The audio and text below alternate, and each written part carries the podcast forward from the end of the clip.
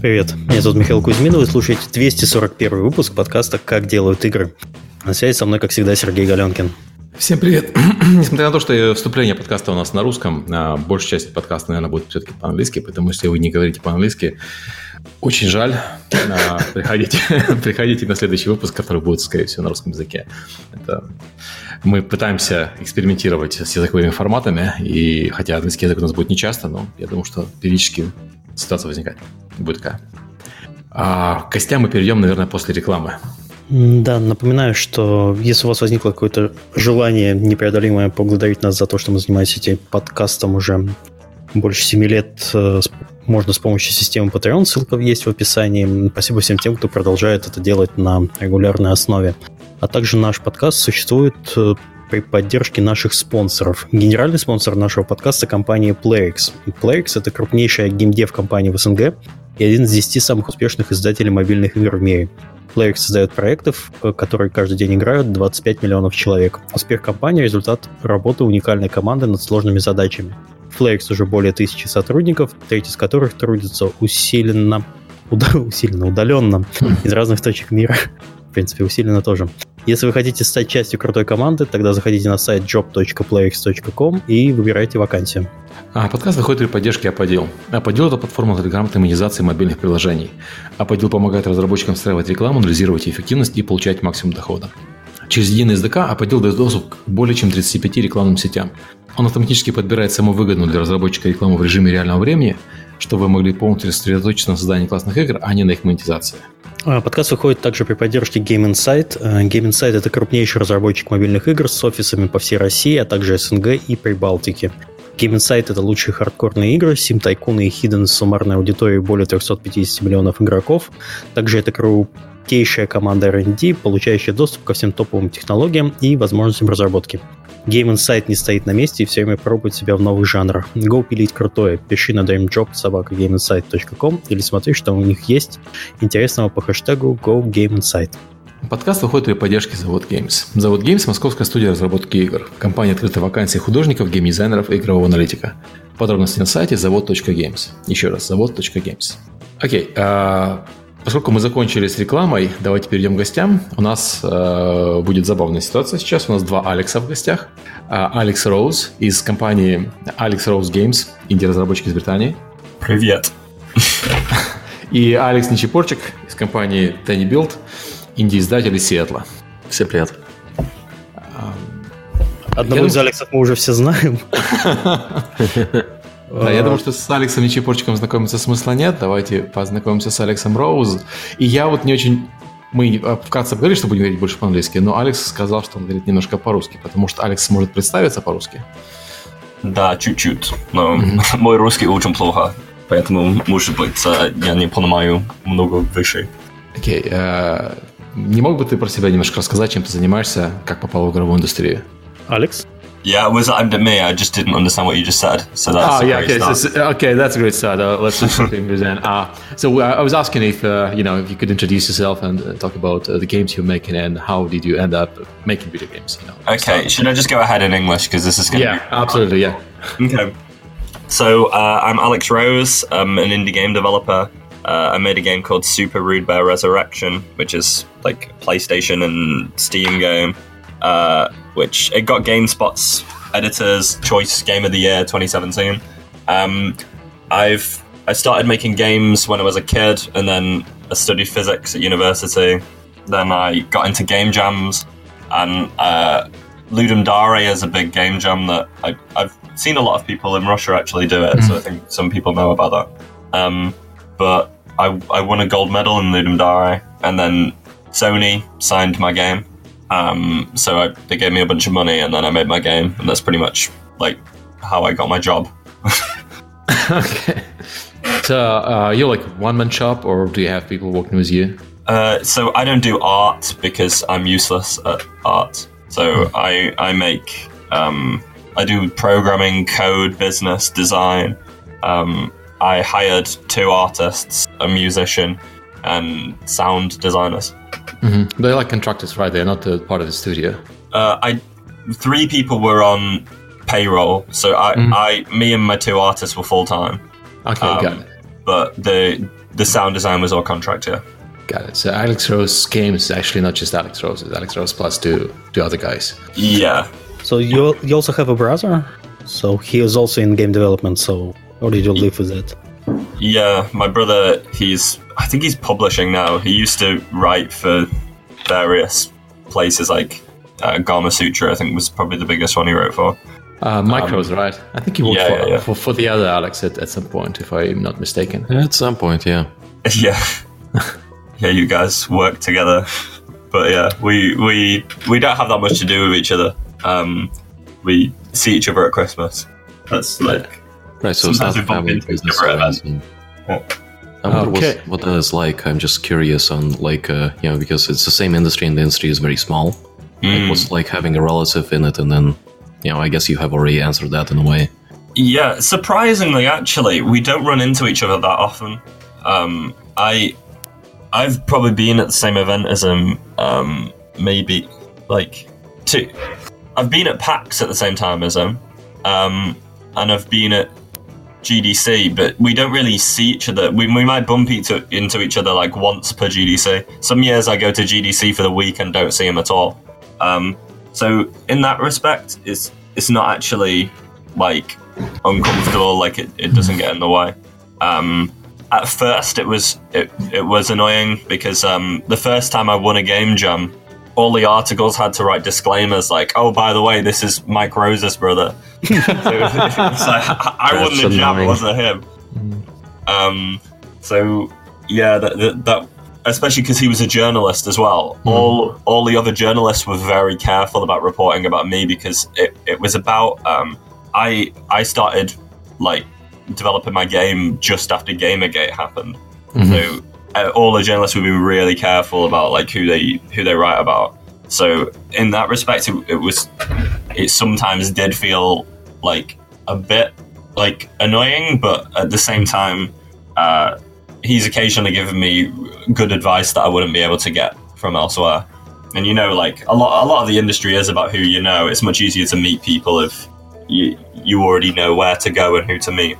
So it was. I, I don't. I don't know if I'd like if I would have been able to do my game if I didn't know where to go and who to meet. But um, yeah. So how maybe uh, I'm just gonna like uh, hijack this from uh, Sergey and Kuzmin. Um, so you mentioned that you know you got a platform deal like on your very first game, right? Yeah. And um, to a lot of listeners right now, this might be like, "Holy crap! How is that possible?" Could Yeah. you maybe, I, I don't know, like within the context of your intro, uh, talk about the events that led up to that? Because you know you're fresh out of college, from what I understand. Yeah. Um, and then you get into a game jam, and then you suddenly have a platform deal. How the hell Yeah. does that happen? Okay, so what happened was first, first I, uh, I, I won this game jam, um, Mhm. and then I joined my local game scene, and I, I went to a Unity user group meetup. Um, and is that so- in Manchester? yeah, that's in Manchester. Mhm. So we're kind of like the almost like the second capital city of the of the UK, but it's it's not really like the games capital. Like uh, we we have a few bigger games companies here, but most of the indies are maybe in like London or Brighton. But at the time, um, the out of the same game jam, um, some guys made Titan Souls. So, Oh. Mhm. Okay. uh, so I knew them and I ran into them. Um, and the my very first Unity meetup, people were giving talks, and the talks I didn't actually find them very impressive because they were just local people. And uh, and I, I just went up to the guy at the front and was like, "Yo, can I just won like Ludum Dare? Can I give a talk too?" And they're like, "Yeah, sure." So I just quickly wrote a talk on my laptop um, while the other talks were going on, and then went and and gave my first talk. Um, and then from that, someone big at Microsoft gave me like a, a Windows 10 key and and started me up there. And then a bunch of uh, a bunch of other indies in the area. I started going to indie meetups, and they they saw my game and they were like, "You can't just drop this game. Like you need to make this into a full game." So I was like, "Okay." And, and so I made I made a little trailer and it got picked up by Rock Paper Shotgun. Um, so I was like, okay, this this is going all right. Um, so then then I just spent maybe three months making the game into a proper game, and uh, on a moonshot Uh, well, I don't know if you guys know what a moonshot is. A moonshot is just like when you when you try to do something uh, and try and get really lucky. Um, yeah, I just I just applied to Tokyo Game Show um, randomly, and they accepted me. Uh, I think On they the first accept- try. yeah, I, I think they actually accepted me because it was very late, and I think someone dropped out, and I think they were just like, "Yo, can anyone come?" Uh, and I I had money saved up, so I was like, "Yeah, cool, I'll I want to go." So I went to Tokyo Game Show, and then someone else from the Manchester indie games like group who who used to work at PlayStation tweeted Shuhei Yoshida and said, "Oh, hey, you should go over to the indie zone. My friend's exhibiting a game there." And he was like, "Okay." and so the head, the president of Sony, came to my booth. and, uh, and played my game for a while. Uh, and then and then took a picture and tweeted about it and said he's looking for a publishing deal. Um, so so then when I, I got back to the UK and there was a there was another there were a few publishers I was talking to, but they were kind of like um, I probably shouldn't name them, but maybe I should.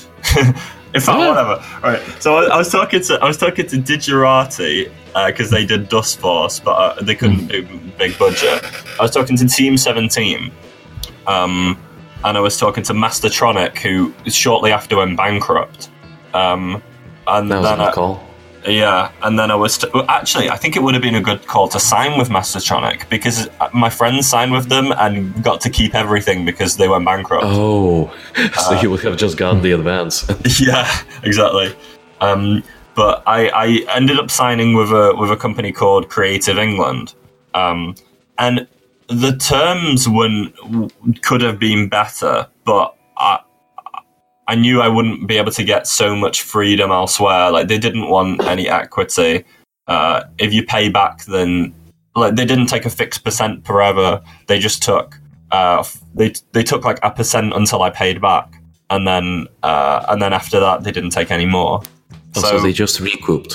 Uh, Yeah, they like, just their recouped. investment. But they recouped some additional on top for that. Like I had Oh, to right. basically buy into their scheme. Like I had to, um, I had to pay for their law costs, and I had to Right. um, pay for like project costs of it. So it, I, I ended up having to It's pay kinda like more than interest. I borrowed. Yeah, it was kind of like interest. It was it was almost like a like a, a bad interest bank loan, but at the same time, like it, it was one that it was kind of safe. Um, and one that I I wouldn't have to like I don't think a bank would have given me money anyway. So um so I just took that, but it was in cooperation with Sony.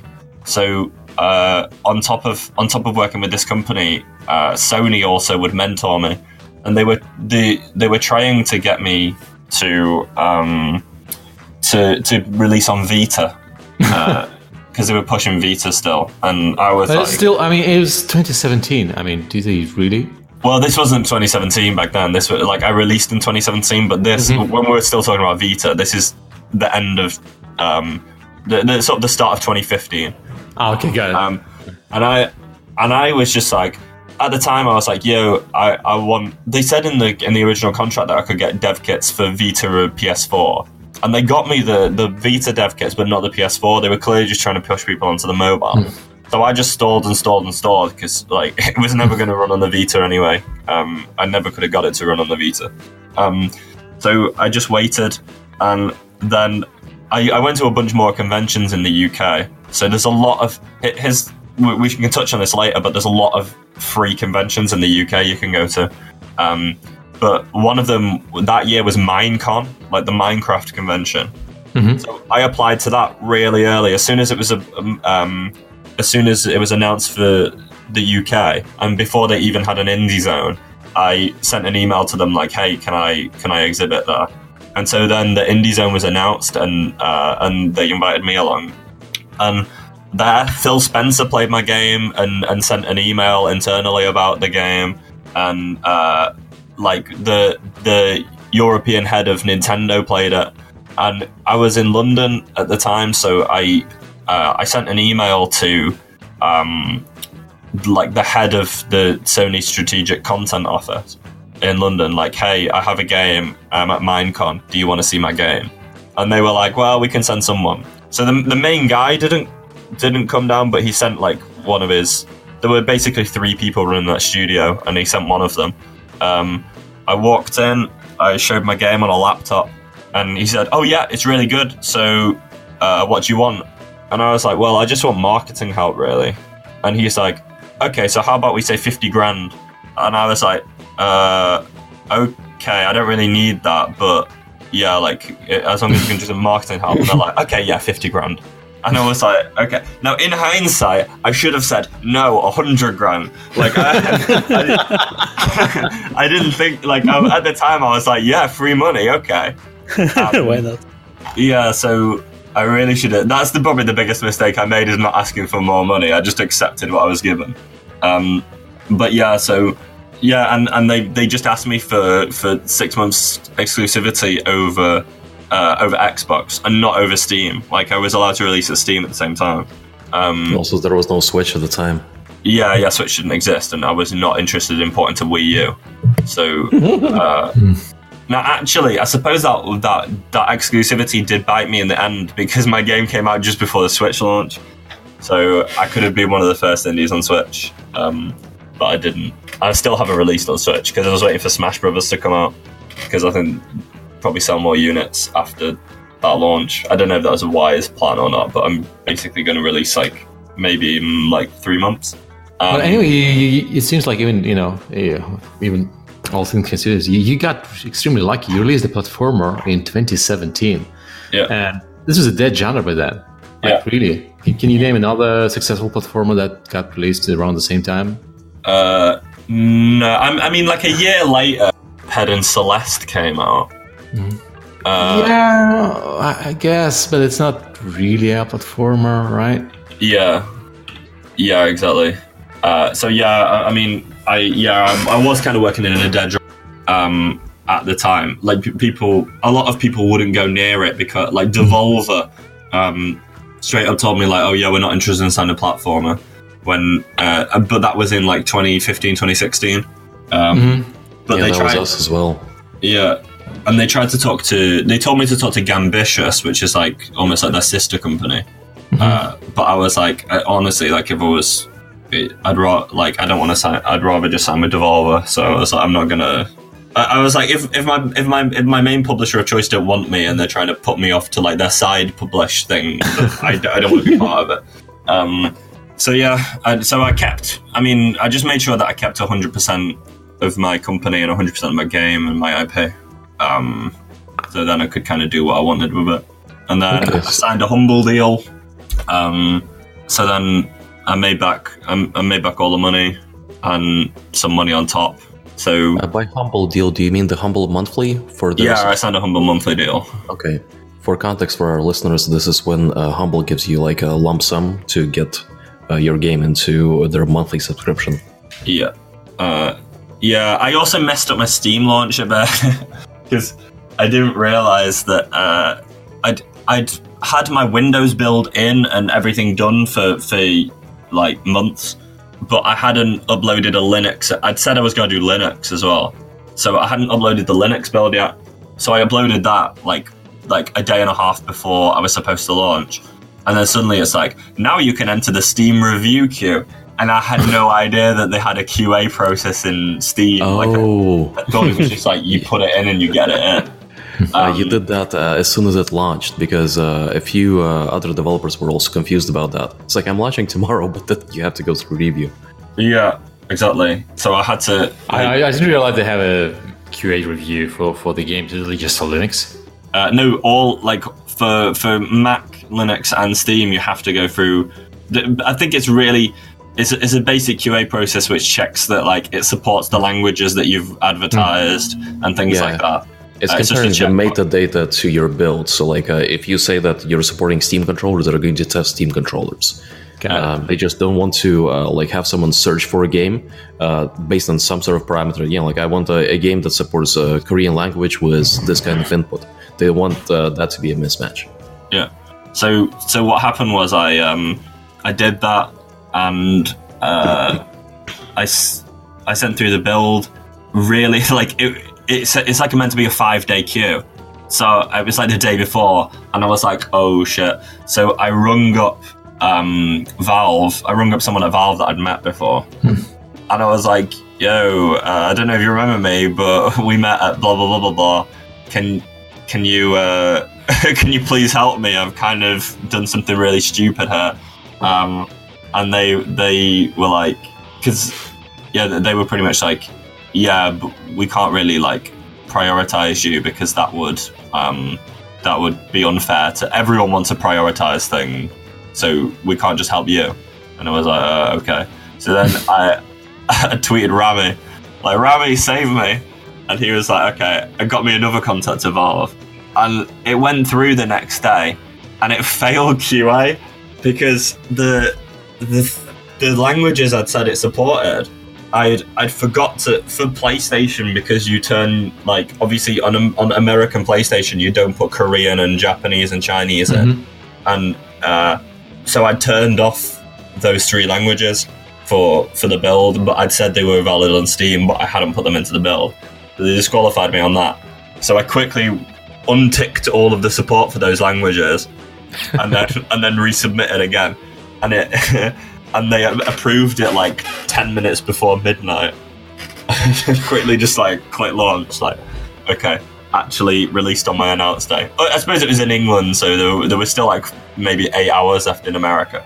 But um, yeah. So, so all of it, I mean, all this sounds extremely lucky, even for a developer from UK. I mean, you you, you get to take the uh, two presidents of uh, Sony PlayStation in in different countries. You you got multiple offers from multiple indie publishers.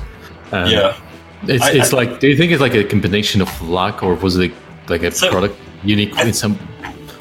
I think it is. I think there's a lot to do with luck, but I think that uh, that from what I've observed, uh, good luck happens to people who are competent. yeah, um, that's true. so, so, I mean, I do. It, it's not like I am constantly positioning myself to be to meet the right people. Like, um, every single GDC, I spend like half of GDC in the press room.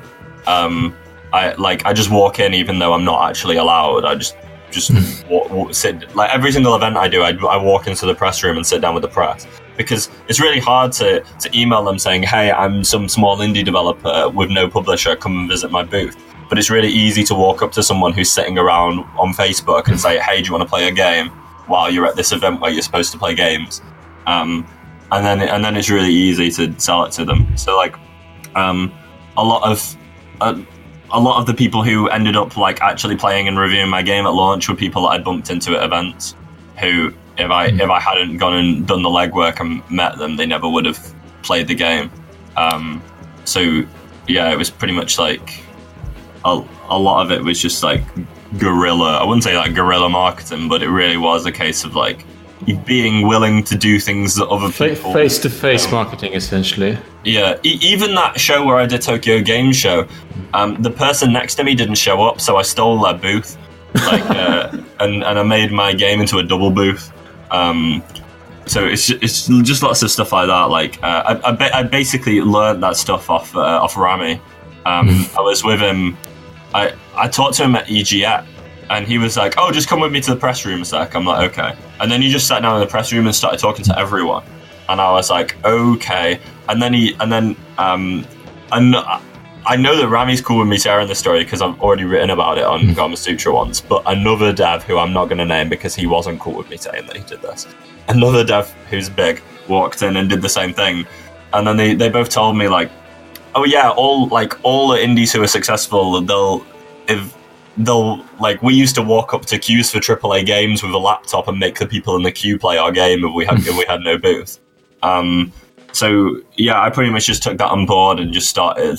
Uh, the, the thing is, you you never piss anyone off. Like you never do anything that's going to annoy anyone or or bother anyone. Like like taking someone's empty booth at a game show is is quite good for the organizers because they don't want to see.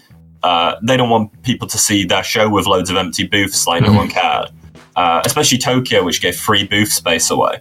They really don't want to be seen as this thing where people are bailing.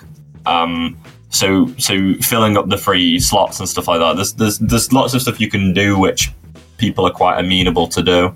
Um, and you you you don't have to annoy people, but you can like gain a lot. Okay, it's it, it actually really sound advice. I mean, if you're waiting in line, especially like at, at shows like uh, uh, Gamescom, where you, some people have to wait in line for like two to three hours to play a Yeah. game. I mean, they would appreciate the distraction, especially if it's a new game, because I see I see a lot of people just playing on the Switch while they're waiting to play on some other game, and obviously they're playing something that's already released. Yeah. So it's not like you know I, w- I would go to sit on the floor in some noisy convention center for three hours just to play a Switch game that I already own. Yeah. And the the thing with meeting Phil Spencer, I literally I saw him walking around Minecon, and I walked over and grabbed him, and he was with his family at the time. Um, so yeah, as for the as for the the Tokyo Game Show, well, I mean a lot of them as well. Applying to Minecon before it was even possible, applying to Tokyo Game Show on on just a guess. Like if you don't apply to things, you're never going to succeed. Like you have to you have to at least try, even if you think you've got no chance. I think that's somewhere that I did succeed. Is I I'm good at selling myself, so I was just like, hey, I have this really cool game. I promise you, let it in. Um, especially because I'd won an award already, like before the game even started. It was quite easy to like leverage that. Like, hey, it's this award-winning game. Um, so if you're competing against other people that no one else has heard of, uh, yeah, Uh, okay, that's uh, that's interesting. You mentioned that uh, you had a success with uh, conferences, like you mentioned Tokyo Game Show, you mentioned uh, GDC, but what about uh, conferences in UK specifically? Do you have any good advice about conferences there? Like any? So the UK is full of uh, of shows that are free. Um, So my first year, I did um, Radius, which was like a, it was like a, a little exhibition in an art gallery hosted by uh, the Guardian, and they had like a stream on. So I, I did that. Um, there's Insomnia, which used to be three times a year, but is now two, which is the UK's biggest LAN festival. Um, it's huge. Uh, it's bigger than the, most people have heard of EGX um, if they're in the industry, and that's like supposed to be the big one in the UK. But Insomnia happens twice a year and is way bigger than EGX. Mhm. But it's it's just aimed at like gamers rather than industry. Um, so there's no press there, but there's the the the demographics are way better for games testing because they're, they're all like really good gamers there. So when I was trying to get my game better and improving the design, it really helped to have loads of like hardcore like gamers who who were able to absolutely like like loads of speedrunners and people would go and show up and play my game. Uh, surprising, surprisingly, I didn't hear about this event. Uh, are there any other developers from other countries? Uh, Uh, so at Insomnia, there, there, there was um, what's that game called? There's there's like um, like an esport. They tried to make an esports game uh, where there's like a ball bouncing around a screen, and your strange characters like Candyman, and you got to smash the smash the ball. And Lethal League. Have you heard of Lethal League? Uh, that they they exhibited at Insomnia. So there's you do occasionally see people at Insomnia who aren't from the UK, but it's mainly people from the UK, and it's really not tough competition. I like uh, to be completely frank. I've seen some complete junk in the indie zone there because they don't know like they'll take they'll take pretty much anyone. Um, I they they accepted the fir- they were the first convention I did, and they accepted my jam game. Um, I, I showed up with a with a build I made in two weeks that was like an improved version. But literally, I'd been making the game for two weeks when I exhibited there. Um, So the next next one is is in two months. I see. yeah, so I'll probably be there because I've been to every Insomnia since uh, April 2014. Um, so yeah, I I, I think I, I really rate Insomnia. I think it's a good festival. But there's also there's uh, there's like little indie things. So there's there's one called Feral Vector, uh, which is like that's where all of the sort of uh, m- a lot of the indies who've already had successful games and then retired still go to Feral Vector. So a lot of people who are pretty huge and have big followings and stuff, and if you talk to them, then they might be able to prom- like if they like your game, then they might like promote you a bit. Um, Uh, which city is this in? uh, that's in it's in Hebden Bridge, which isn't even a city. It's a tiny little uh, town in, in Hebden Bridge. yeah, and it's next to a forest, and like Sounds like a festival location. Yeah, it well, it's too it's too small to be a festival location. Oh, that's Um, like literally in the middle between Manchester and Leeds. Yeah, it's like a few hours drive away. Yeah, it's, Um, it's, it sounds more like a conference and uh, like a like a show, right? It's like a lot of Well- workshops and stuff like that. Yeah, but absolutely everyone there meets everyone else there because there's so few people. It's only like 50 to 100 people go. So uh, they in the center they have games, and you can pretty much just go. Like the first one I went to, I noticed there was a free table, and I went up to the organizer and said, "Hey, can I use that table?" And he said, "Okay." And then I, I became an exhibitor. Um, so yeah, that that was and there's there's talk there and stuff. You can just basically you can meet a lot of people there who who like have a lot of who can help you a lot um, because they've already been there, done that, and m- most of them are the people who've already done like the very corporate side of of indie, and now they just want to chill because they're already like they've already made it, so they're they're trying to avoid the. Do you know there, there's some people you don't see at big conferences anymore because they they were never really interested in the business side. They just wanted to make their game, and now they're out. Uh, you can a lot of that kind of people are at that, and they're also at Radius Festival in Berlin. Can you compare somehow it to PAX? Uh, nothing like PAX whatsoever. so pa- PAX is a lot like Insomnia, except if Insomnia had press. Like if in, if, in, if GameSpot reported Insomnia, then PAX would be just like Insomnia. Um, but uh, yeah, like it's it's. I'm talking like they rent out a church in a forest, and you all sit round and watch some talks and play joust and we uh, also have uh, LRP uh, games, what's live that? action, L- uh, live action role playing games. Oh right, yeah. What at at, um Feral Vector? Yeah, yeah. I just just. I mean, I, I went to the official site and uh, they are talking about it. They have So- like so two I know at one for the point- CS. They had uh so William Pugh who was on Stanley Parable. Um, he he did like a he hired a guy called Kevin Patterson. Well, that's not his real name, but he made a thing called the Kevin Patterson Experience. Um, it was basically like a sequel to to the Stanley Parable, but you could only see it in person. Like only maybe like thirty people have ever played this game. Like you have to go on site and and Oh, play it. that was in uh, Berlin, right? Yeah, he, he exhibited it in Berlin, he exhibited it at Feral Vector, and he exhibited it um, he, uh, at Game City in Nottingham. So, yeah, and he, he just hired his actor friend to play an art dealer. And I won't spoil the game in case he ever releases it, but it's it's about basically an art dealer who who doesn't like video games, and the, and he brings the guy to the event, and he walks around the event and tells everyone that games are garbage. Um, but he did like a nature walk, and like you went around the forest like the, I, I can't really describe it. It was absolutely hilarious but i can't tell you what actually happened. Just a very strange person took us around a forest and said some things. Uh, it was kind of like stanley parable in real life.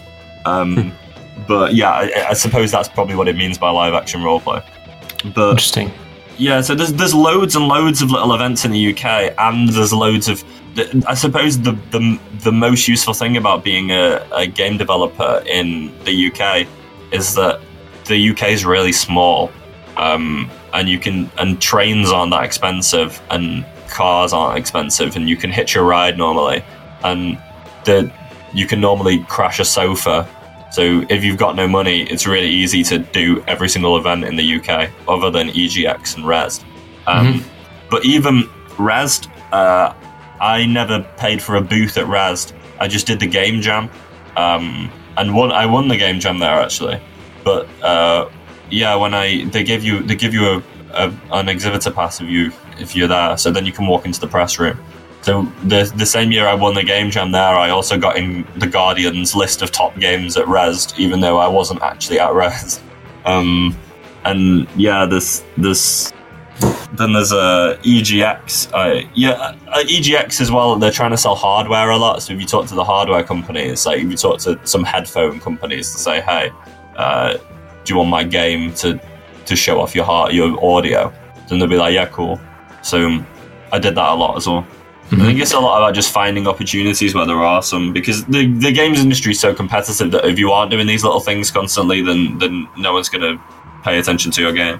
Hey, this uh, this all sounds uh, like crazy. I mean, to me, it seems like you're essentially you just went to a bunch of uh, events, and uh, it's like I, I, it's hard to summarize it, but it feels like uh, you just try and try and try until something works out, right? Essentially, Yeah, like you but I mentioned, mean- li- like Five was prepared. Yeah, yeah, exactly. So I mean, I, and as well, it wasn't like my game was junk or anything. It got like it's got nine out of ten on GameSpot. Mm-hmm. Like it, it's like it's a it's a well received game, and every, Well, you, um, usually that helps, you know, if your game is good. Yeah. So so I think if I just had a junk game, like if my game was trash, then it wouldn't be this wouldn't be a useful technique. But um, like yeah, I didn't have a. I'm not good at traditional marketing or anything like that, and I'm not good at mm, like I, I know a lot of people get good at like making gifs and stuff or gifs if you prefer that pronunciation.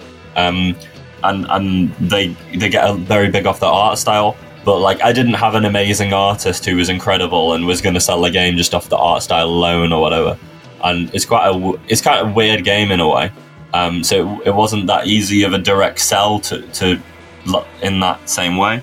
But once once I get people playing it, like people, I've seen people sit down at a convention and play the game for eight hours straight, and then come back the next day and play it some more. Um, so the I knew I knew I knew that I was making a good game on top of that. Uh, so it, it yeah, but but even now when you say it's, it's strange, like the reason we're here in this podcast is because like I know Alex and emailed him and said, "Hey, can I do can I do the the game roast at DevGAMM?" and he was like, "Yeah, sure." and then that's where I met uh, that's where I met Mikhail. So Uh, are you ready for that, by the way? I mean, they drink a lot at Game Roast. uh, second, am I, well, I've done four game roasts now. Oh, Yeah. okay, okay. Good. Um, He's uh, already a veteran. Yeah. Yeah. the next one is going to be a little bit more different. How is it? I don't even know anything about this yet. I, I, I in the next one in Seattle, so you won't have to drink, you will have to smoke something. I don't know. Oh, cool. Is that a thing? I want to do that. oh my god, is that going to go down well in Seattle? I don't think anything like that would ever go down well in Seattle. Are you are you actually planning a one for Seattle? Uh, no. no. Okay, that would that would be No, that would next one's worry going to me. be in. Moscow in May. Yeah, cool. Sounds good. But yeah, I won't spoil it for the listeners here. But uh, there's going to be like we're, we're going back to our roots. Okay, Oh no. I like that idea. I kind of want if our roots involve more of more of the judges losing. I think that's fun. more more getting drunk. Yeah. Uh, okay, so we talked about all the, well, mostly mostly about business stuff, really. But I, I will ask you a bunch of other business questions uh, if you don't mind. Like, uh, so Sure. you have a company set up in in UK, uh, right? Yep. And you have two people uh, on the payroll, uh, three Yep. including yourself. Uh, is it like difficult to set up a company in, in UK, and the, the- you know what's your tax rate and uh, all of that? Okay, so I think that it. Um, I, I found it easy because I literally just asked someone who was already in the industry. Mm-hmm. So I, um, do you know, there's a uh, Ben there, Dan that, Ben like that game. I don't know if you know that, but Dan. Yeah, I, I know that awesome game. Yeah. Yeah. So so uh, I I asked him like, yo, can I um. Do you know how to make a company? And he's like, "Yeah, use this thing, this website. It's called companiesmadesimple.com. you Seriously. literally do it. Yeah, and you pay you pay twenty quid, and then yeah, that's it. You get a company, and they give you a certificate, and then that's it. Um, so then then the the bad thing about owning a company is it's pretty expensive to own a company, right? You've got to you've got to do your annual taxes, which means you've got to do you got to pay an accountant, You've got to do your payroll, which I'm sure the same everywhere. Um, so I've got to do. I- Uh, d- d- don't you have to do it if you're individual? Like, for example, in the States, you have to do the taxes every year, no matter what, if, even if you're an individual. Um, so yeah, so I, I have to d- like because I because I run a company, I don't get um, I get taxed as uh, self-employed, Mhm. but I pays I pay nothing. Like I just declare that I'm the like if I was paying myself dividends, I think I'd pay a tax on that. Mhm. But because I don't, I just pay myself a salary. Then I'm just paid as an employee, and I don't have to d- declare anything. So I have to every what I have to do is every quarter I have to do VAT Oh, yeah, Um, that's, that's, that's fun. Where I always make profit, because um, there's no there's no like it's really hard to not make profit on, on VAT because Steam does all the VAT and, and PlayStation do all the VAT for you. So it's it's like, oh, I bought a Switch dev kit. Uh, now now I get to claim twenty percent of that back. So it's a bit of an effort, but and and my accountancy as well. My I can claim it back on there. So I do all my own VAT. I pay for payroll because it's like ten pound a month, um, and I pay for annual annual like accounts because that's just too much of a ball ache for me to do myself. So that costs about a grand. Um, but I end up getting a lot of it back because okay, so in the UK we have seventeen percent corporation tax, so quite a low corporation tax rate. But um, you basically don't really have to pay that because there's this thing called video game tax relief. So everything you spend on creation of video games, so not marketing, but everything you you pay on uh, on like your employees um, or your contractors, as long as they're from the UK, uh, you get uh, twenty percent back at the end of the year. So Like on all if I costs. pay myself, yeah, on all all uh, like core costs they're called. So no marketing costs, no no advertising, but on every, all development, um, even uh, writing, art, blah blah blah, that all counts. It, it's, it's kind of similar to what they have in Poland, but they they have it like an R&D tax relief, not just for the games. Yeah, but it's not just tax relief. Like they will pay you if you don't make a profit that year. Oh, okay. They, they don't have this in Poland. Yeah. so so like uh, my like my first my first couple of years, obviously I hadn't released a product yet, so I wasn't making any money. So at the end of the year, I do my accounts and get back ten grand from the government um, because I've paid. So so like, e.g., and I pay myself to the lowest tax rate and no more. So I don't pay tax on my income. Like I don't. I pay myself ten thousand seven hundred pounds a year. So uh, I basically I get taxed a flat rate of seventeen percent of everything that I don't spend, and then I get back twenty percent of everything I spend on myself and my artists. So yeah, it's really not very expensive to run a business. A lot of the time, I, it seems like I'm making money off tax rather than paying it. Yeah, that's that's really good.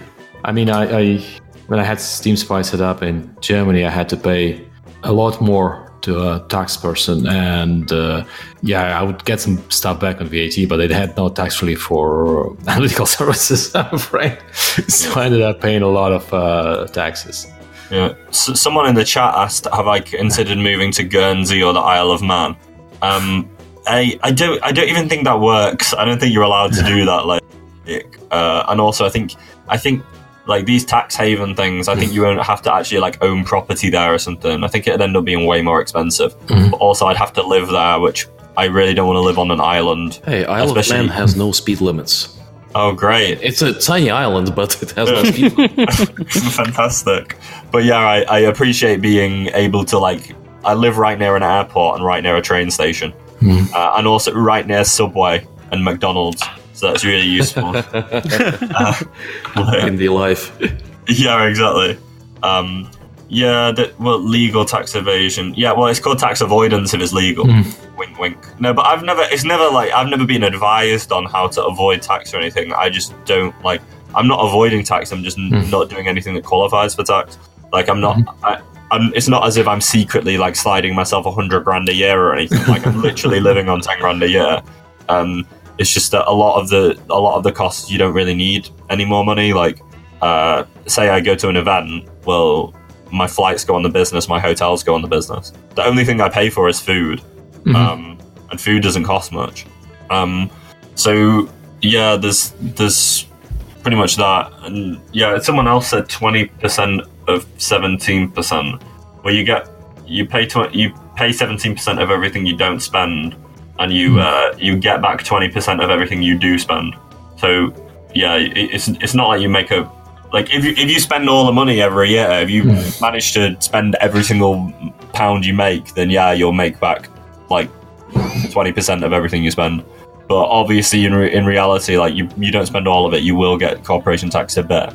But I've generally, um, Alex, of the- uh, on, uh, on. on that note, um, so w- when you say that uh, you know you pay employees payroll, um, is there anything on the employer side that you need to pay, like insurances or I don't know, like uh, dental or uh, social tax? Like because in the Netherlands, for example, uh, yeah, let's say that uh, you, know, you you you are an employee and you're getting uh, ten grand a year, right? Yeah.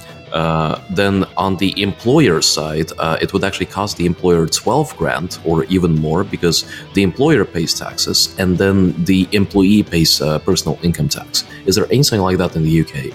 Yeah, so there's two things: there's PAYE and national insurance. So national insurance, I'm pretty sure covers the stuff you were just talking about, Okay. um, which is covered in like yeah, you, you you pay that as an employer, so the employee receives less money. So if you tell them like, hey, I'm going to pay you X grand, then that like they know that that isn't what they're getting. if you see what I mean. Yeah. Like, uh, um, so yeah, you pay national insurance and you pay PAYE, and that's that goes to the government in some respect. I don't exactly know totally what both of those are for and where what the money is used for, but I, I don't just think anyone does. Yeah, I just know that that's what I have to pay, but it's it's it's not that much. It's maybe like um, I think I think of of the ten thousand seven hundred I pay myself a year, I think maybe I lose a few hundred pounds. Maybe like maybe I lose like seven hundred pound a year off that. So I, get, I probably get about ten grand. Right. Well, what you're basically saying is that uh, the government does have uh, a pretty strong support for uh, our industry uh, in the Yeah. UK, and Yeah, it makes it so. much easier. Um, like you know, there are no crazy costs because uh, I'm just comparing to the Netherlands because they're right next to each other, right? Like Yeah. uh, even hiring in that country is a nightmare because um, you know you need to give people, let's say, like a, a, a minimum of six months contract, and then uh, you can extend temporary contracts only for two years, uh, which means that um, like you know if I hire someone for six months and they're not working out three months in. Then uh, the employer needs to uh, pay for uh, the full six months, which is Oh, great right. for the employee. Uh, that that's fantastic. Uh, but then when you consider that it's a volatile industry like ours, where you know not not all products make their money back, Yeah. um, it it it prevents uh, gaming companies from growing in the Netherlands. And So it seems like it's absolute opposite in the UK. Is that just contractors or is that um, Oh, sorry? is that employers or uh, just employees or is that also for contractors? That's employees, but um, it's also very uncommon in the culture to uh, be a contractor. And uh, Okay. the government actually, um, i- if you want to be a contractor, you can't work for over six months a year for one client. If you do, Okay. then they will force you to become an employee. Oh, okay. I mean, there's kind of stuff like that in the UK. If you want to do a contract, like because contractors tend to get paid more, they'll try and stick you on payroll if you work for a while. Um, but yeah, you can you can really just say no. Um, but yeah, well, I mean, our country's run by conservatives, right? So, and has been for like eight years or something, nine years. I'm trying to remember when the when the Tories first got in. I think maybe it's 2010. I think I was 18 when they got in, and they've been running it since then. So, corporation tax has been gradually getting lower.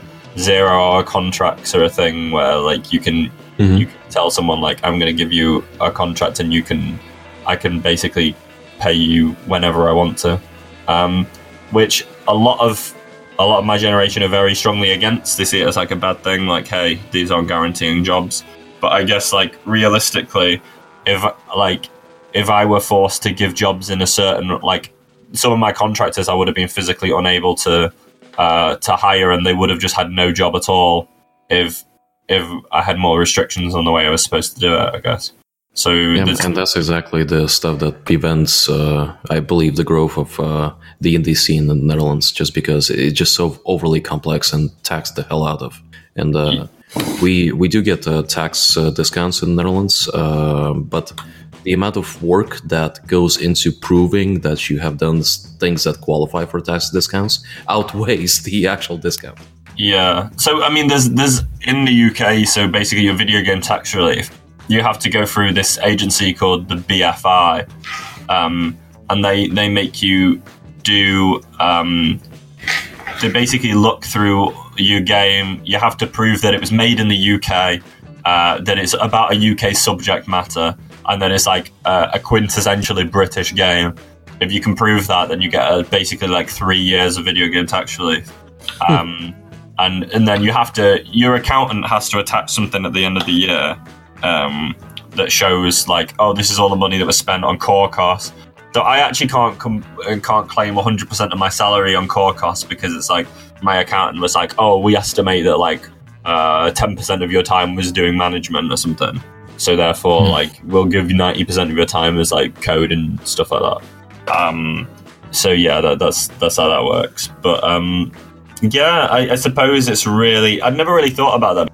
I kind of see. Um, I see a lot of. I always thought the Netherlands was quite good in that they have like lots of grants and things. Um, it seemed like, and also, I mean, d- d- I know it's closed down now, so maybe it's not a good argument anymore.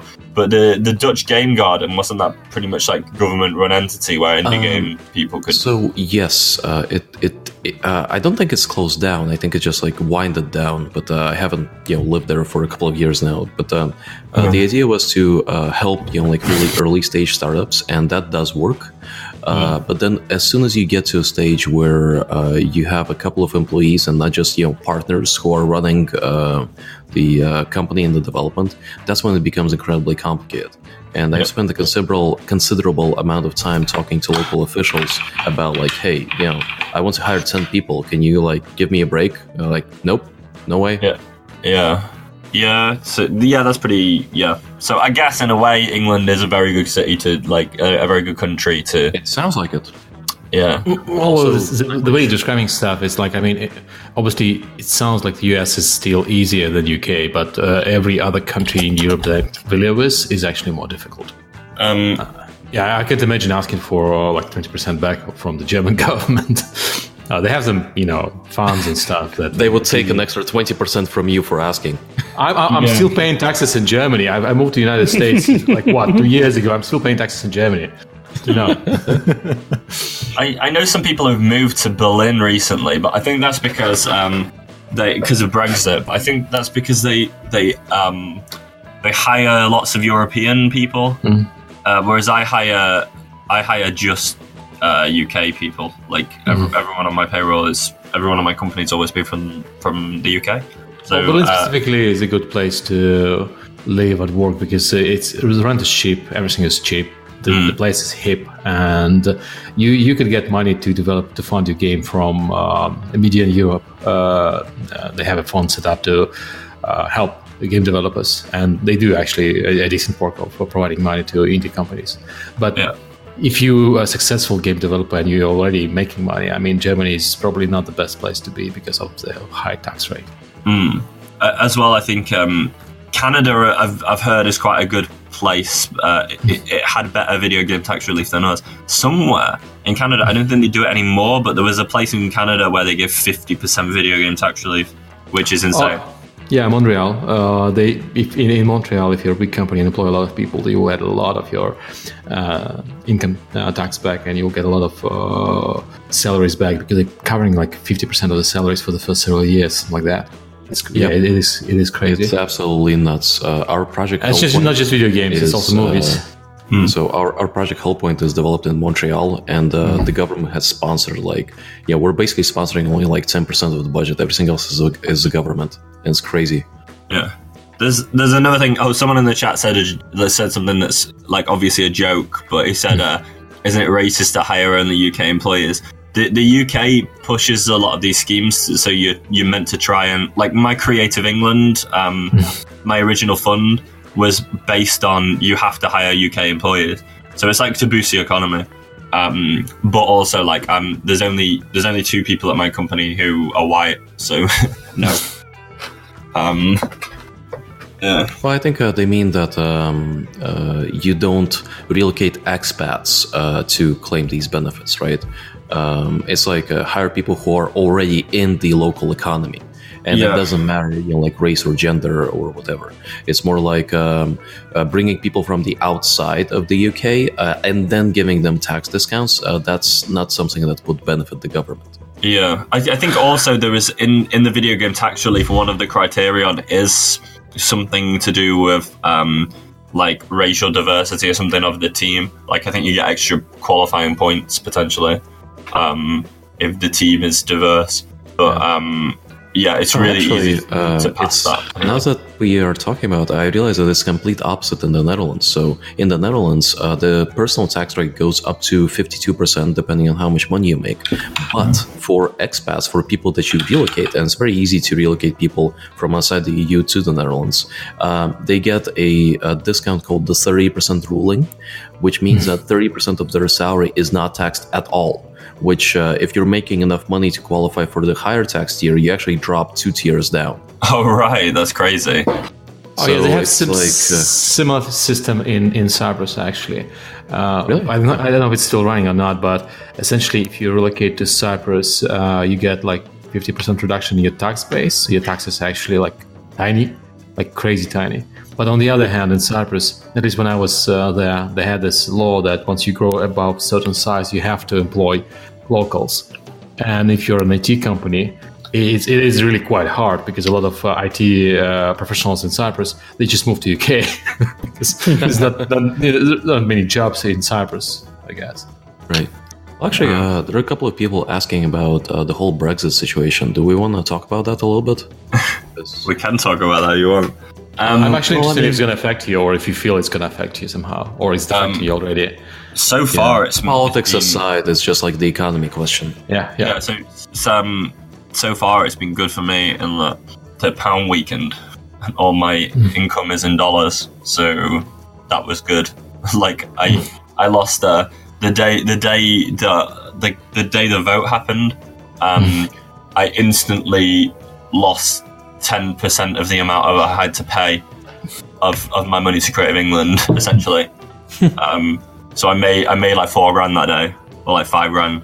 Um, but yeah, I, I don't know. Like, it's difficult to say because no one knows. Right, is the thing. It's it shouldn't af- it shouldn't affect me whatsoever because I'm not trying to hire EU. Um, n- like I'm not trying to hire people from abroad. So I know a lot of people who they they pay like um, I know someone who pays like uh, a like a factory farm in China basically to, to churn out assets for his game. He's going to be negatively impacted by that. I know another person who runs a studio that's he hires like a bunch of people from like Berlin, and he's going to be he's just moved to Berlin because it was easier. Um, all my staff are here, so really like unless the unless the cost of living skyrockets and everything costs way more, and I have to start paying everyone loads more. Um, no, it's really made no difference whatsoever. If anything, it's it's probably been a good thing. Um, but I can see how obviously it's not happened yet, so we don't know if that's going to be difficult. There, there is a big thing called Games for EU. If you go on like gamesforeu.com, they've got like a Brexit guide on what they think is going to happen, and it's very doom and gloom. But I think it's maybe too doom and gloom. Like I like I've got a page here that says um, like this is what they think is going to happen with Brexit. Next day delivery of products through Amazon Prime uh, would in principle not work if the UK leaves the EU and torpedoes, torpedoes the E- UK EU distribution systems. And the next point they have is Netflix and other video services, as well as services like Spotify, rely on the current known framework of the EU regulation and trade. I, I think it's. Oh no. I would be heavily surprised if Amazon Prime and Netflix stop working um, because of this.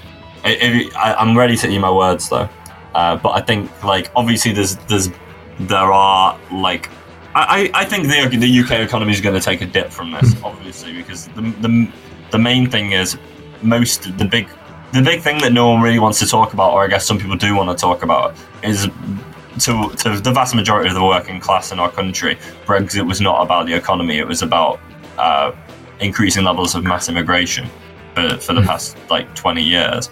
Um, obviously, that's great for the economy. So if, you, if they're trying to make clamps down that'll stop huge levels of immigration, then then obviously that's going to completely mess up our economy, which is currently heavily reliant on it. So uh, I don't know. I don't know that the people who voted for it would actually care that if the economy went down. But um, Does immigration was the problem for the country? oh, the the the thing is, Immigration. immigration immigration's been like a big hot topic for the past twenty years. But everyone who um, everyone who like it, it didn't matter who got voted in, everyone would just increase the levels of immigration. Everyone ran on the platform of we're going to reduce it for, for my entire lifetime. And it's been on everyone's. It, like, do you know you have uh, formative memories when you were a small child? You remember the first time you learned about something. I remember people talking about immigration when I was like five and, and having big debates on TV about it.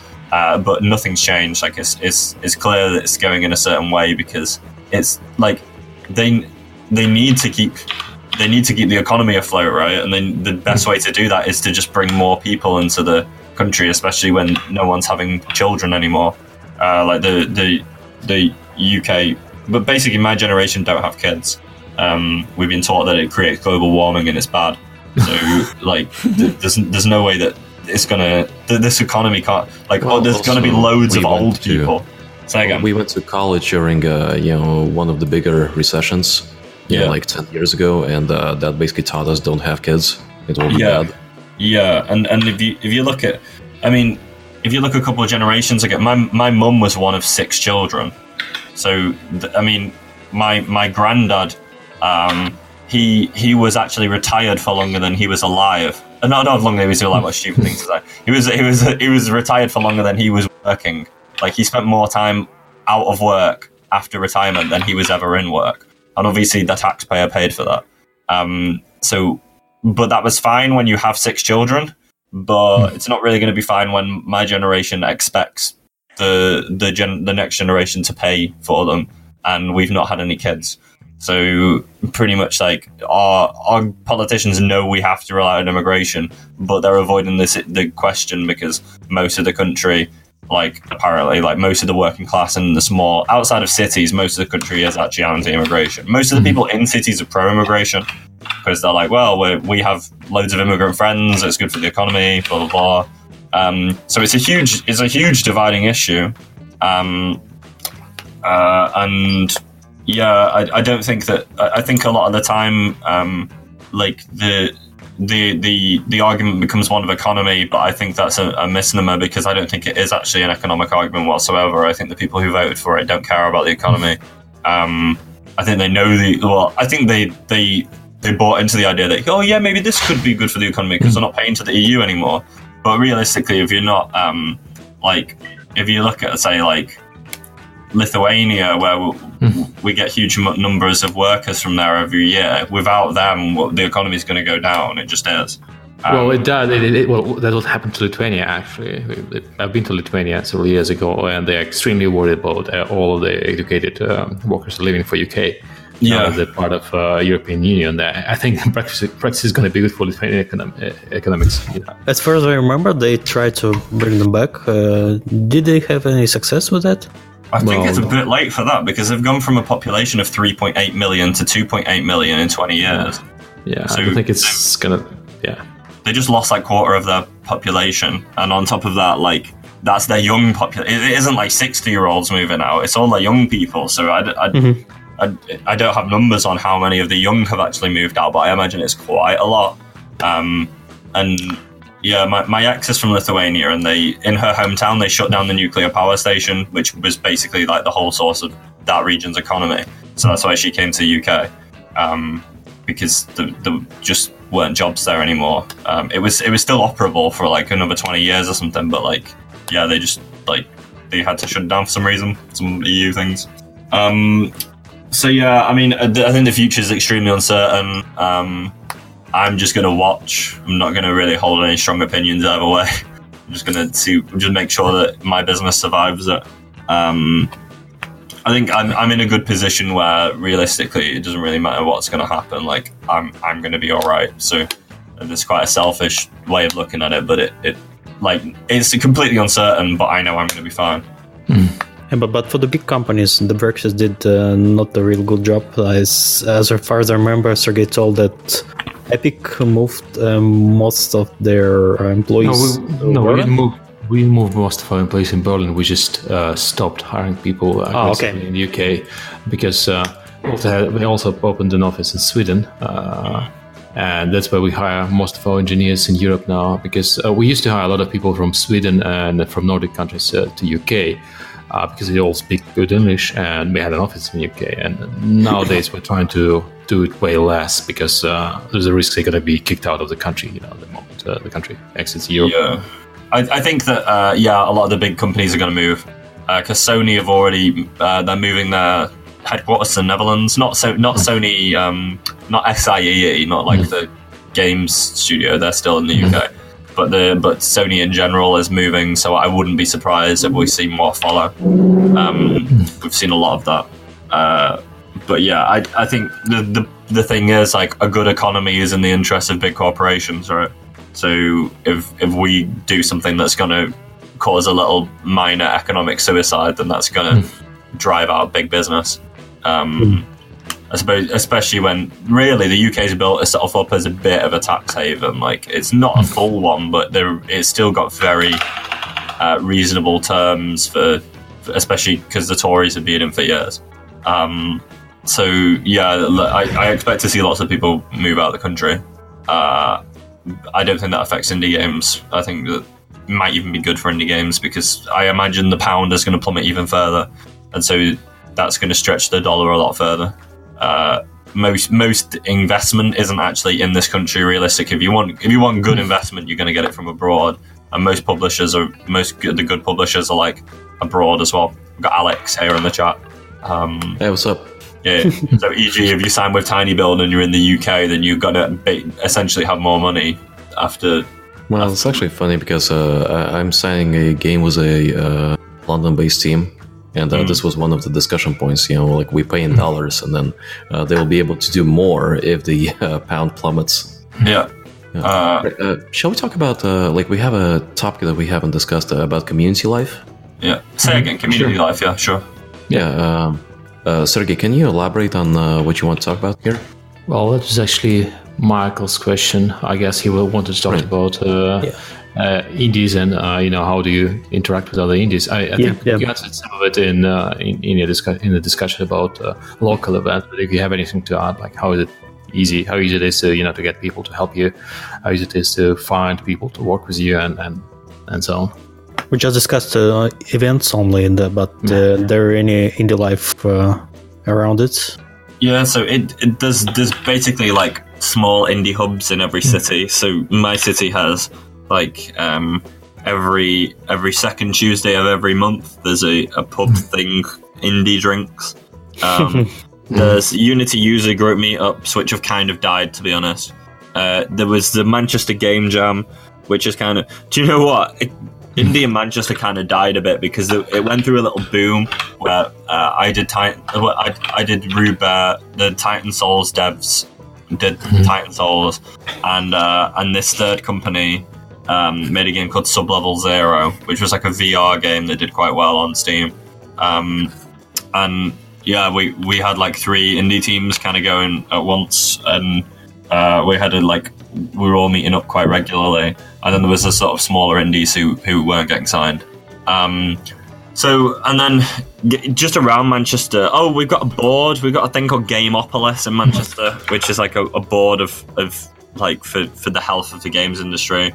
We had a, a day that the council organised called Manchester Day, which uh, a couple of years ago they based it around video games. So we had we took over the town hall and exhibited games there. Um, we have a thing in Manchester called Jamchester, which is actually, despite the weird name, is the UK's like uh, basically most. It, it's it's basically the UK's best professional game jam. Like every year, there's uh, there's like we give away dev kits, we give away um, VR like like Oculus sets and stuff, and uh, and publishing deals from like Unreal and stuff like that. Like Unreal and Unity both sponsor it uh, but it's quite small. It's like 20 teams. It's like a hackathon. It, it's organized by um, like it, the original one was me, a friend who, who the guy who tweeted Shuhei to come see my booth. That dude, he's called Simon Smith, and uh, and uh, a girl Claire McDonald who who runs Hack Manchester, which is like a hackathon. So just in my city, there's loads of stuff, and there's loads of like there's loads of contract work in, in around the CEC in in in Manchester because it's kind of a tech city and people want Unity. And there's the nearby there's Rovio, live uh, quite nearby. Traveller's Tales. Um, there's yeah, the, there's there's just lots of little. Uh, there's a there's a couple. There's like a Sony studio in Manchester as well. Um, then Liverpool, that's where Sony are kind of like gathered. I know that there's a Brighton indie scene, but I've never been to it. Um, I know that there's a London indie scene, but I know I know them all, but like I don't like I don't ever be like, oh, I'm gonna go to London to hang out with some indies. um, and there's there's a Leamington Spa indie scene. Uh, so Leamington is where all of the big racing games happen. So like Codemasters, um, they did. Uh, they, they made DJ Hero and they made Guitar Hero 3 as well in Leamington. Um, so so that's more of a AAA place, but there still are, are like a small indie scene. Um, so it's kind of everywhere you go in the UK, there's a little indie scene. You can probably move somewhere that's pretty cheap to live, and there will be an indie scene there. And you, a lot of places, there's like lots of Facebook groups. There's uh, there's like regions, like there's one called Game Mayo, which I think that's the Yorkshire one. There's like little area ones. Um, so yeah, there's there's like absolutely tons of little community stuff, and there's all the events and the events themselves are big community things. Uh, I don't really go to stuff anymore because I don't need to, uh, and also like y- you know you feel like you level up at a point and you kind of don't need to go to local stuff anymore. Um, so yeah, like now now I just go to stuff like GDC. I don't really go to like little local events. But if you need to, if you want to get to the point where you're at, you're going to GDC every year and being able to consistently get there, then like local things are a good place to start. It's kind of like everything really. Um, but yeah, the, the, I mean, the UK has good support for all kinds of things like that. Um, what someone said in the chat, like what kind of stuff is popular in contract work? It's mainly mobile games. Um, there's also other things like uh, there's like psychology companies who uh, who use mobile games to um, to psychologically evaluate people. So they work for like Coca Cola or whatever, and they do like um, psychology tests. And then there's like th- there's like the, every every week I get like a, a highly paid um, job offer at working for a gambling company because they're always looking. They're normally not Unity though; they're usually like HTML5 or something like that. Uh, I've seen one recently though that is. They, they, they offer like stupid salaries, but like I really just don't want to go work on poker, and also I'm making like I I, I, I, value like quality of life over stupid amounts of money. I'd rather do what I enjoy and make not that much money than make a shit ton of money doing something really boring. Yeah. I I was just wondering because I just moved to Netherlands uh, two months ago, and since then we didn't have any like uh, occasional events, uh, like just even go to drink beer with uh, uh, our, our colleagues. Because Oh, you uh, did it. You didn't do that. You did. Uh, w- I did it only once. It was this Friday, and th- the problem is that uh, the people uh, from Netherlands are really uh, on schedule every time. So you don't, you can just uh, pop up with an idea that "Oh, let's go drink beer. So they have to put it on schedule like a week or two weeks ahead.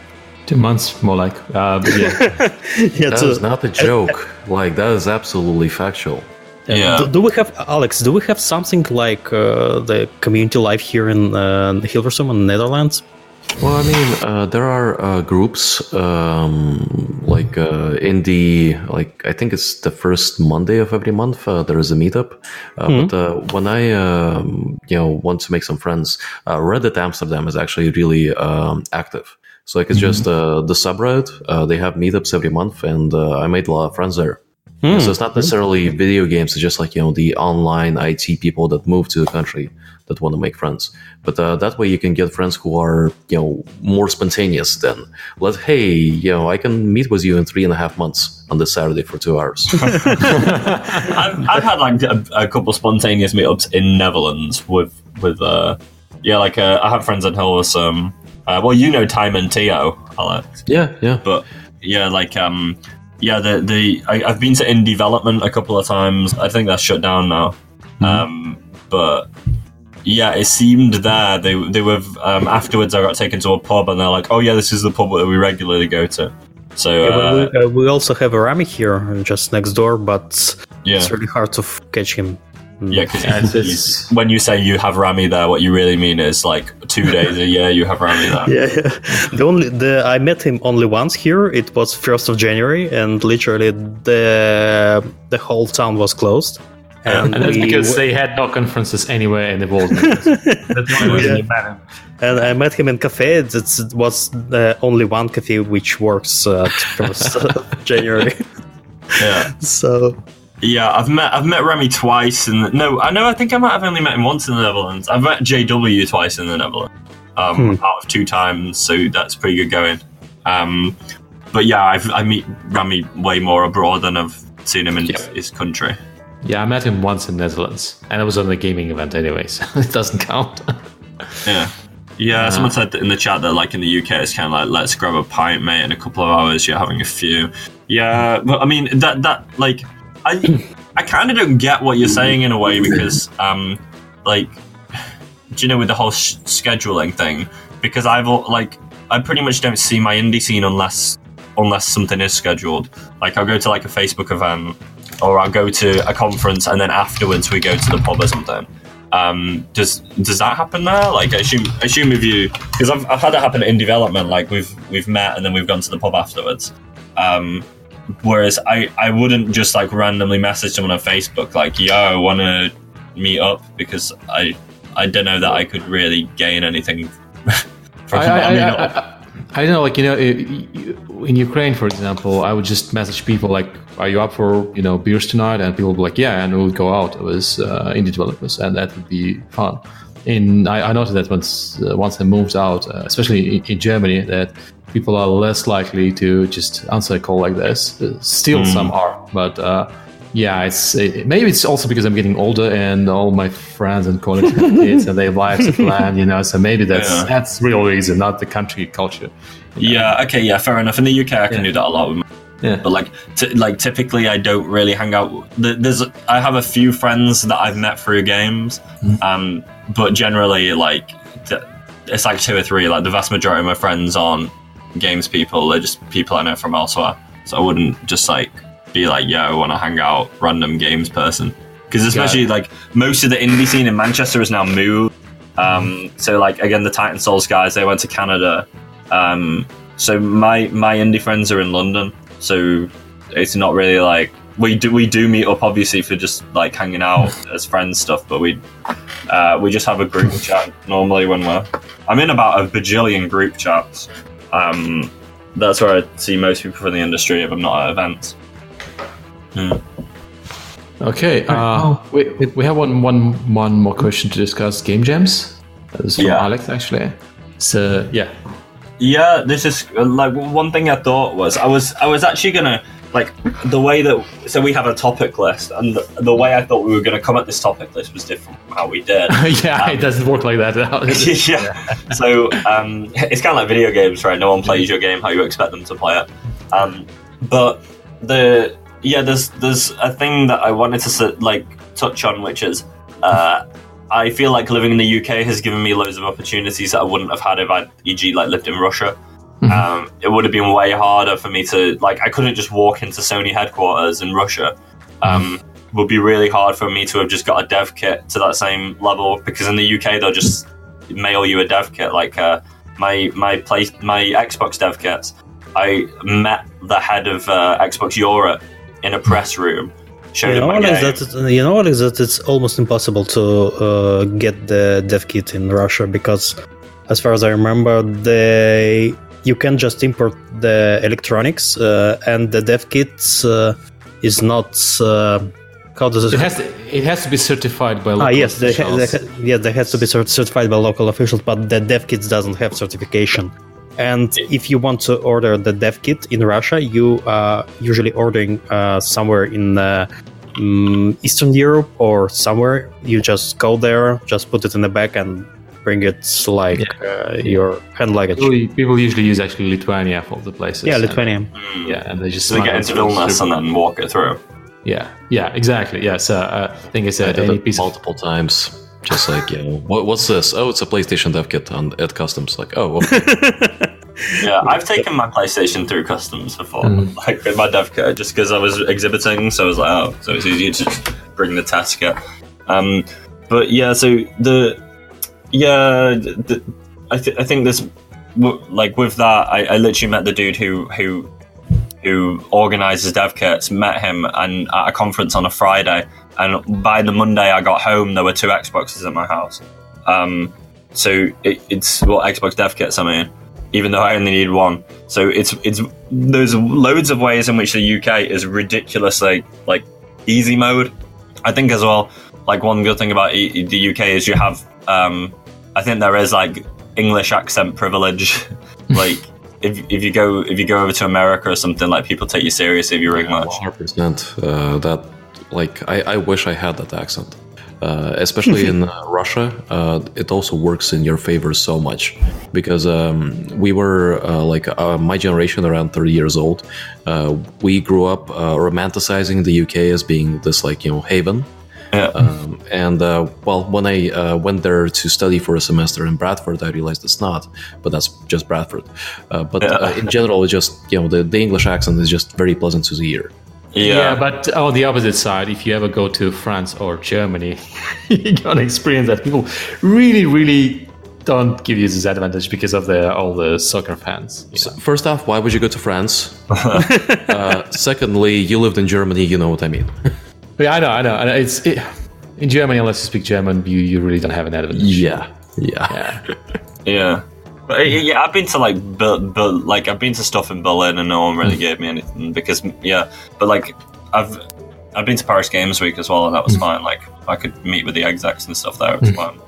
But yeah, there, there's a I, well, Alex, you're quite um, your your accent's really good. So you've like I know some people from like Russia um, and well like ex Soviet countries that are on sort of have very thick accents, and it's going to be really hard for them to like win over like a, a Western sort of because it shouldn't work like that, but it does. Say again. Uh, well, yeah, like uh, I, I get what you mean. Uh, this is actually one of the reasons why I think um, a lot of um, you know people who do business in uh, Russia or are trying, you know, from within Russia trying to do business um, outside, uh, they need to have partners who who speak proper English uh, and not you know like explain themselves with a very thick accent because that's just stereotypically funny. Yeah, yeah. So the, the there's I, f- I feel like it's a, it's a much harder like it's just a much more difficult route to to being successful if you start in Russia. Like there's there's less there are there are people like tinyBuild who can publish you, but you can't walk into Sony headquarters. So you're gonna you pretty much need to find like an agent, really, you? Like someone who or a partner, or you know, someone who has uh, who understands the Russian culture and maybe was born in like a post-Soviet Union state, uh, but has lived in uh, like you know the U.S., the U.K., or wherever. Uh, Yeah. Because uh, that, that's what I think uh, is really important. Like uh, you know, with us with tinyBuild, you know, I, I grew up in Latvia, which is pretty much Russia, and Yeah. then my business partner Luke, uh, he's an American, but he spent years in Ukraine. So like he learned that firsthand. Uh, you know, It- what it's clearly martial rubbed off him. is. Yeah. Yeah.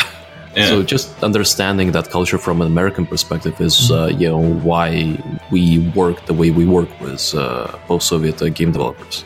But yeah, Yeah. uh, the cultural differences there, and uh, uh, I'm, uh, it was just really good, good to hear the perspective from a UK dev because um, it does seem like you know, small country, everyone knows each other, everyone speaks English, and everyone's up for a beer.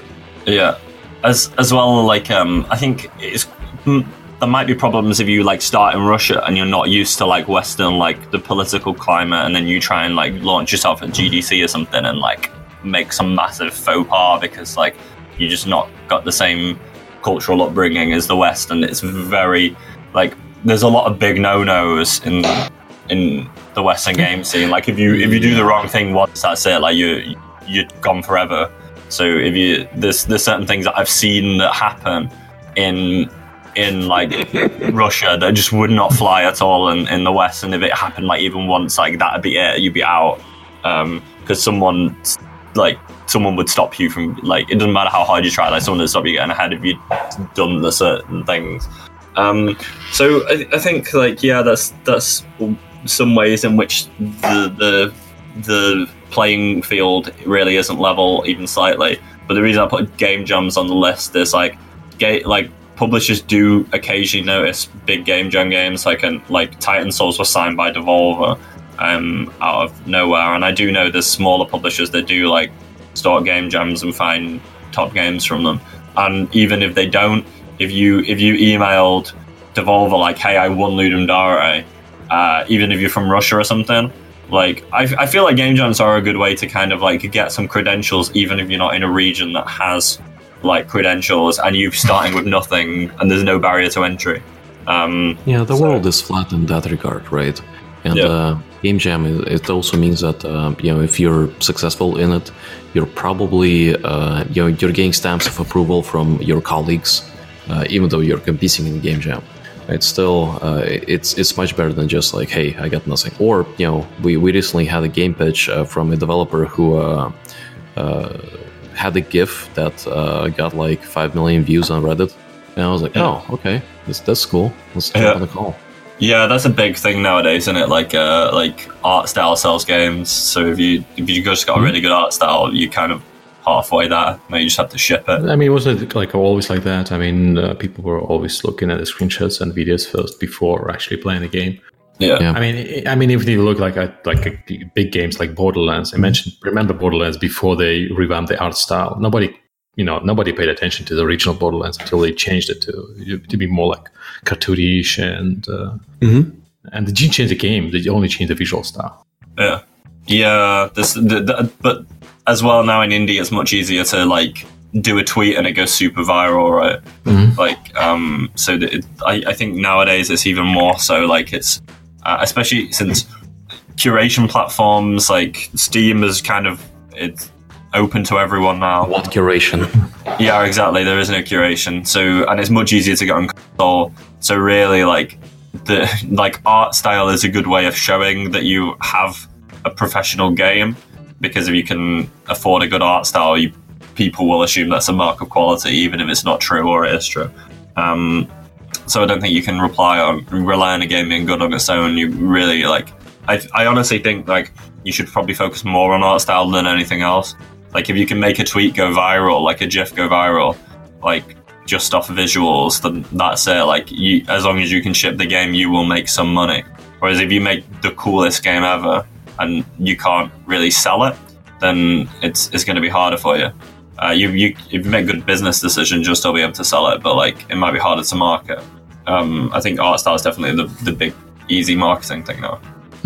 Someone asked like, what are the main don'ts that are okay from a Russian from your perspective? And it's really difficult to say because there aren't like th- there aren't like general rules. There's just stuff that I've seen that I was just like, oh wow, like I saw lots of people like doing Uganda knuckles impressions in public, uh, which you just would not do at a Western Games convention. Like you just like it's just asking for. it. That's a big no-no.